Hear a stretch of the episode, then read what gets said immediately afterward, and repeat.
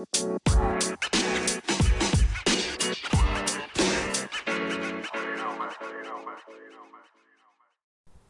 ัสดีทุกคนนะคะ ยินดีต้อนรับเข้าสู่ MED Podcast ค่ะ วันนี้อยู่กับแป้งประภาพันธ์นะคะ วันนี้ก็จะมาชวนคุยเรื่องที่ก็ค่อนข้างน่าจะเป็นประโยชน์นะคะ กับทีมเรานะคะ ก็คือเขาบอกว่า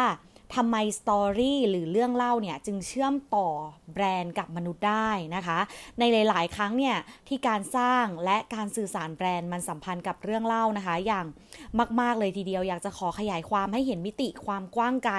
ของวิธีการสร้างเรื่องเล่าในการสื่อสารนะคะ เพราะว่าคำว่าเรื่องเล่าในนิยามนี้เนี่ยมันไม่ได้จำกัดอยู่เพียงแค่การเล่าให้เป็นเรื่องด้วยเสียงเท่านั้นนะคะ แต่เรื่องเล่าเนี่ยสามารถเล่าผ่านววิธีต่าง ๆ แบบ หลากหลายเลยนะคะ และมีเครื่องมือมากมายที่เราเอามาถ่ายทอดเรื่องราวของแบรนด์ไปสู่ผู้บริโภคได้นะคะ ไม่ว่าจะเป็นการเล่าเรื่องผ่านบทความเล่าผ่านคลิปวิดีโอ เล่าด้วยคลิปสัมภาษณ์ เล่าเป็นสารคดีสั้นๆ เล่าเป็นหนัง เป็นภาพยนตร์นะคะ ไปถึงการทำอัลบั้มรูปภาพเล่าเรื่อง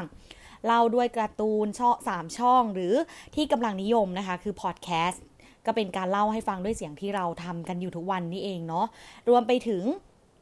อินโฟกราฟิกนะคะที่ช่วยสื่อสารเล่าเรื่องยากๆ แบบย่อยให้เข้าใจง่ายๆ นั่นเอง ซึ่งเครื่องมือสื่อสารเรื่องทั้งหมดนี้เนี่ยต่างก็มีข้อดีข้อเด่น ข้อด้อยแตกต่างกันไปนะคะ ขึ้นอยู่กับความเหมาะสมในสิ่งที่ต้องการจะเล่านะคะ บางเรื่องเล่าเนี่ยเล่าด้วยน้ำเสียงอย่างเดียวก็ทรงพลังแล้วนะคะ บางเรื่องเล่าเนี่ยต้องเล่าด้วยภาพถึงจะเข้าใจ บางเรื่องเล่าต้องเล่าประกอบกันทั้งภาพและเสียงจึงจะหยุดผู้ชมได้ และเป็นความจริงที่ว่าเรื่องเล่าเนี่ยสามารถสอดแทรกคุณค่าของแบรนด์ค่ะ ผ่านการนำเสนอในรูปแบบต่างๆ ก็เพราะเรื่องเล่าเนี่ยมีคุณสมบัติพิเศษนะคะ คือสามารถสร้างความใกล้ชิด ลดระยะห่างนะคะทำให้ลูกค้าเนี่ยรู้สึกได้ถึงความมีตัวตน มีชีวิต และการมีความเชื่อของแบรนด์ค่ะ เรื่องเล่าเนี่ยจึงเป็นการส่งต่อค่านิยม และทัศนคติของแบรนด์ไปสู่กลุ่มเป้าหมายได้อย่างมีประสิทธิภาพนั่นเองนะคะ เรื่องเล่าเนี่ยสามารถช่วยให้ความสัมพันธ์ระหว่างแบรนด์ และกลุ่มเป้าหมาย ซึ่งมีความสนใจ มีความเชื่อคล้าย ๆ กัน ขยับเข้ามาใกล้ชิดกันนะคะ จากความรู้จักเนี่ยก็กลายเป็นความสัมพันธ์ และพัฒนาต่อเนื่องจนกลายเป็นความรักความเข้าใจในแบรนด์นั่นเองค่ะ โดยคุณสมบัติของเรื่องเล่าที่ดีเนี่ยเรื่องเล่าอันทรงพลังนั้นจะต้องเป็นเรื่องราวที่ผู้ฟังมองเห็นภาพการระบุตัวตนอย่างชัดเจนนะคะ ไม่ใช่เล่าแบบเป็นข้อมูลสถิติทั่ว ๆ ไปนะคะ ที่จะไม่มีความน่าสนใจนะคะ ไม่หยุดความสนใจไม่จูงใจให้จดจำค่ะ ลองยกตัวอย่างที่เห็นได้ชัดเจนนะคะ ล่าสุด ค่ะ ในกรณีของความลำบากในการเข้าถึงการเรียนออนไลน์ของเด็กๆ ในต่างจังหวัด ถ้าเราเล่าแต่แบบสถิติตัวเลขหรือเล่าไปว่ามีเด็กมากมายที่ยังมีความยากลำบากในการเรียนออนไลน์นะคะ เพราะอยู่ในพื้นที่ห่างไกลกันดาน ได้ฟังเท่านี้เนี่ยผู้ฟังผู้อ่านอาจจะรู้สึกแบบเฉยๆนะคะ เพราะว่าไม่มีความเชื่อมต่อกับเรื่องราวนะคะ มองไม่เห็นภาพความจริงที่เกิดขึ้นในสมองนะคะ แต่ถ้าเราลองปรับการเล่าใหม่ค่ะ ด้วยแก่นเนื้อหาแบบเดียวกัน แต่เล่าผ่านเรื่องราวที่เกิดขึ้นเป็นเรื่องจริงของสองพี่น้อง กลายเป็นเรื่องเล่าในตัวอย่างดังนี้เลยนะคะ ก็คือน้องวิวกับน้องชอปเปอร์เนี่ยสองพี่น้องที่ต้องเรียนออนไลน์ แต่ที่บ้านเนี่ยกันดารไร้สัญญาณเน็ตค่ะ โดยบ้านน้องวิวเนี่ยและน้องชอปเปอร์นั้นอยู่ที่บ้านป่าละอูนะคะ ซึ่งห่างจากตัวเมืองหัวหินราว 30 กิโลเมตร และยังเป็นหมู่บ้านที่ไฟฟ้ายังเข้าไปไม่ถึงนะคะ กลางวันเนี่ยจะต้องใช้ไฟฟ้าจากโซลาร์เซลล์การเดินทางเข้าถึงหมู่บ้านมีแค่เส้นทางเดียว เป็นถนนฝุ่นดินลูกรังนะคะ แต่ว่าในทุกๆวันเนี่ยน้องวิวเนี่ยจะเตรียมหนังสือเรียนและ iPad ที่ได้รับรางวัลจากการแข่งขันทางวิชาการแล้วเดินออกไปหลังบ้าน ประมาณร้อยเมตร ซึ่งเป็นลานโล่งเชิงเขาเป็นจุดที่มีสัญญาณอินเทอร์เน็ตดีที่สุดของบ้านค่ะ แล้วจึงเริ่มกางร่มกันแดดและต่อเน็ตเพื่อเริ่มเรียนออนไลน์ท่ามกลางแสงแดดเป็นประจำทุกวันนะคะ ส่วนช็อปเปอร์เนี่ยน้องชายก็เดินแยกไปปูเสื่อเรียน ใกล้เตาเผาถ่าน ซึ่งพอมีร่มไม้ให้ร่มเงานะคะ เมื่อลองพิจารณาดูเนี่ย ก็ทุกคนก็จะเห็นความแตกต่างได้อย่างชัดเจนใช่ไหมคะว่า ถ้าเป็นเรื่องเล่าแบบที่ระบุตัวตนเนี่ยเจาะจงให้เห็นอย่างชัดเจนนี้เนี่ยผู้รับสารนะคะก็จะเกิดความรู้สึกร่วมทางอารมณ์นะคะ เข้าใจถึงปัญหาของความขาดแคลนนะคะ ในความห่างไกลนั่นเองนะคะ แล้วไอ้เจ้าความรู้สึกร่วมที่เกิดขึ้นทั้งหมดนี้เนี่ยมันเกิดขึ้นเพราะสาเหตุอะไรนะคะ เขาบอกว่ามี งานวิจัยชิ้นหนึ่งค่ะ ที่ผู้ทดลองเนี่ยจัดให้มีการบันทึกภาพคลิป ผู้หญิงรัสเซียคนหนึ่งค่ะ มาเล่าเรื่องเล่าเรื่องความแร้นแค้นความยากลำบากของเธอและครอบครัวนะคะ จนต้องอพยพหนีออกจากประเทศบ้านเกิดโดยพร้อม ๆ กันนั้นนักวิจัยได้ใช้เครื่องมือทางวิทยาศาสตร์ค่ะ มาสแกนการทำงานของสมองของหญิงรัสเซียขณะที่เล่า และเก็บผลการทำงานของสมองเอาไว้เป็นสถิติตั้งต้น หลังจากนั้นค่ะ ก็นำเอาคลิปเรื่องราวนั้นเนี่ยมาแปลเป็นภาษาอังกฤษ แล้วให้กลุ่มทดสอบซึ่งเป็นชาวอเมริกันได้ชม โดยใช้เครื่องมือสแกนสมองของกลุ่มทดสอบไปด้วยพร้อม ๆ กันค่ะ ระหว่างที่ชมคลิปข้างต้น ผลการทดลองนี้นะคะ ปรากฏให้เห็นว่า รูปแบบการทำงานของสมองของหญิงคนเล่าชาวรัสเซีย เมื่อเปรียบกับผู้ฟังเรื่องเล่าชาวอเมริกันเนี่ย ในสมองเกิดปฏิกิริยาและมีรูปแบบการทำงานคล้ายกันนะคะ แสดงให้เห็นว่าสมองของผู้ฟังเนี่ยเกิดการเชื่อมโยงกับสารที่ผู้ ผู้พูดชาวรัสเซียสื่อสารออกมาผ่านเรื่องเล่านะคะทำให้ผู้ฟังเกิดความรู้สึกต่างๆ ได้ โดยมีเรื่องเล่าที่แปลจากภาษารัสเซีย เป็นภาษาอังกฤษคล้ายดังเป็นสะพานเชื่อมความคิด ความรู้สึกและอารมณ์นั่นเองค่ะ เรื่องเล่าเนี่ยมันทำให้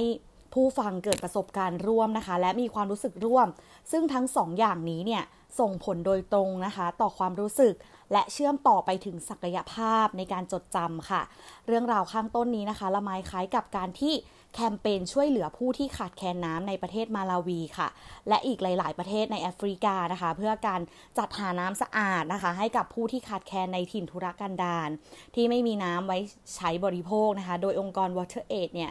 ได้ใช้กลยุทธ์การสื่อสารด้วยการส่งเรื่องเล่าทางภาพ และคลิปต่าง ๆ นะคะ ผ่านสื่อโซเชียลโดยแสดงให้ผู้บริจาคเห็นว่า ชาวบ้าน เด็กๆที่กำลังยากลำบาก และกำลังจะเสียชีวิตเนี่ยเพราะขาดเพราะขาดแคลนน้ำสะอาดถูกสุขอนามัยนะคะ และน้ำใจของผู้บริจาค สามารถส่งตรงไปยังผู้คนนะคะ และช่วยเหลือพวกเขาให้รอดพ้นจากความเสี่ยงนี้ได้อย่างไรนะคะ องค์กรพัฒนาได้สร้างเรื่องเล่า แสดงให้เห็นว่าทุกๆ เงินบริจาคมีความสำคัญในการช่วยสร้างการพัฒนาแหล่งน้ำ รวมทั้งการดูแลน้ำอย่างเป็นรูปธรรม ได้เห็นพลังของการให้ความช่วยเหลือ ได้เห็นคลิป ได้เห็นภาพของทีมงานที่มีเงินทุนจากการบริจาคนะคะ ลงไปช่วยกันขุดบ่อน้ำสร้างระบบน้ำบาดาลสำหรับหมู่บ้าน เพื่อให้ชาวบ้านเนี่ยได้มีน้ำที่สะอาดเพียงพอในการบริโภคนะคะ ด้วยเรื่องเล่าความขาดแคลนจากบุคคลจริง และกลยุทธ์การสื่อสารเนี่ยให้เห็นถึงปัญหาด้วยโซเชียลมีเดียและใช้อาวุธการสื่อสารออนไลน์ที่รวดเร็วฉับไวนะคะทำให้ เห็นภาพการทำงานแก้ปัญหาจริง ๆ ด้วยวิธีการนำเสนอแบบนี้นะคะ WaterAid สามารถระดมทุนความช่วยเหลือได้กว่า 2.5 ล้านปอนด์เลยทีเดียวนะคะ จะเห็นได้ว่าพลังของเรื่องเล่าเนี่ยที่มีบุคคลยืนยันนั้นนะคะมันช่างส่งผลต่อผู้ฟังและมันสอดคล้องกับความจริงทางประวัติศาสตร์ วิทยาศาสตร์สมองที่ว่านับตั้งแต่โบราณกาลเนี่ย ยุคหินมนุษย์เราเป็นนักล่าในตอนกลางวันค่ะ และเราต่างเป็นนักเล่าในตอนกลางคืนนะคะ โดยมีหลักฐานภาพเขียนบนผนังถ้ำหรือ ภาพจิตกรรมนะคะยุคก่อนประวัติศาสตร์นะคะ จากนั้นเราก็พัฒนาภาษาพูด ภาษาเขียนขึ้นมาเพื่อบอกเล่าความรู้ ความคิดความจริง และจินตนาการต่างๆนะคะ พัฒนาต่อเนื่องจนกลายเป็นการจดบันทึก ที่ต่อมาวิวัฒนาการเนี่ยมาเป็นการพิมพ์เนาะเพื่อให้สามารถเผยแพร่เรื่องเล่าไปในวงกว้างได้นะคะ รวมทั้งการถ่ายทอดเรื่องเล่าเนี่ยผ่านภาพนิ่ง ภาพยนตร์ ที่ต่อมากลายเป็นสื่อที่ทรงพลังอย่างโทรทัศน์ ที่วิวัฒนะจนกลายมาเป็นสื่อออนไลน์ในยุคปัจจุบันนั่นเองค่ะก็นั่นเป็นเหตุผลสำคัญนะคะ ที่เรื่องเล่าเนี่ยเชื่อมโยงกับมนุษย์ เพราะกระบวนการรับฟังเรื่องเล่ามันช่างเข้ากันกับกระบวนการเรียนรู้ของสมองนะคะ หรือจะพูดง่ายๆ สมองเราเนี่ยถูกออกแบบมาให้ชอบรับฟังเรื่องเล่านั่นเองค่ะ และเจ้าพานุภาพของเรื่องเล่าที่ดีนั้นเนี่ยสามารถถ่ายทอดแนวคิด ความเชื่อส่งต่อให้กับกลุ่มเป้าหมายนะคะ จนเกิดเป็นกลุ่มคนที่มีความเชื่อร่วมกัน มีเป้าหมายร่วมกันนะคะ มีบุคลิกภาพคล้ายๆกัน และมีความยึดถือและชื่นชอบในสิ่งที่คล้ายๆกันค่ะ และวิธีนี้นะคะก็คือเรื่องเล่าเนี่ยมันกำลังประกาศแสนยานุภาพเลยนะคะ ช่วยสร้างพลังศรัทธาให้กับแบรนด์ ได้อย่างดีเลยทีเดียวนะคะ ก็จบไปแล้วนะคะ แล้วแป้งเชื่อว่า เรื่องเล่าเนี่ยมันมีความสำคัญนะคะกับการทำงานของทีมเราพอสมควรนะคะ หวังว่าเรื่องนี้เนี่ยจะเป็นประโยชน์นะคะ ให้กับทุกๆคนนะคะสำหรับวันนี้ไปก่อนแล้วนะคะ เจอกัน EP หน้า สวัสดีค่ะ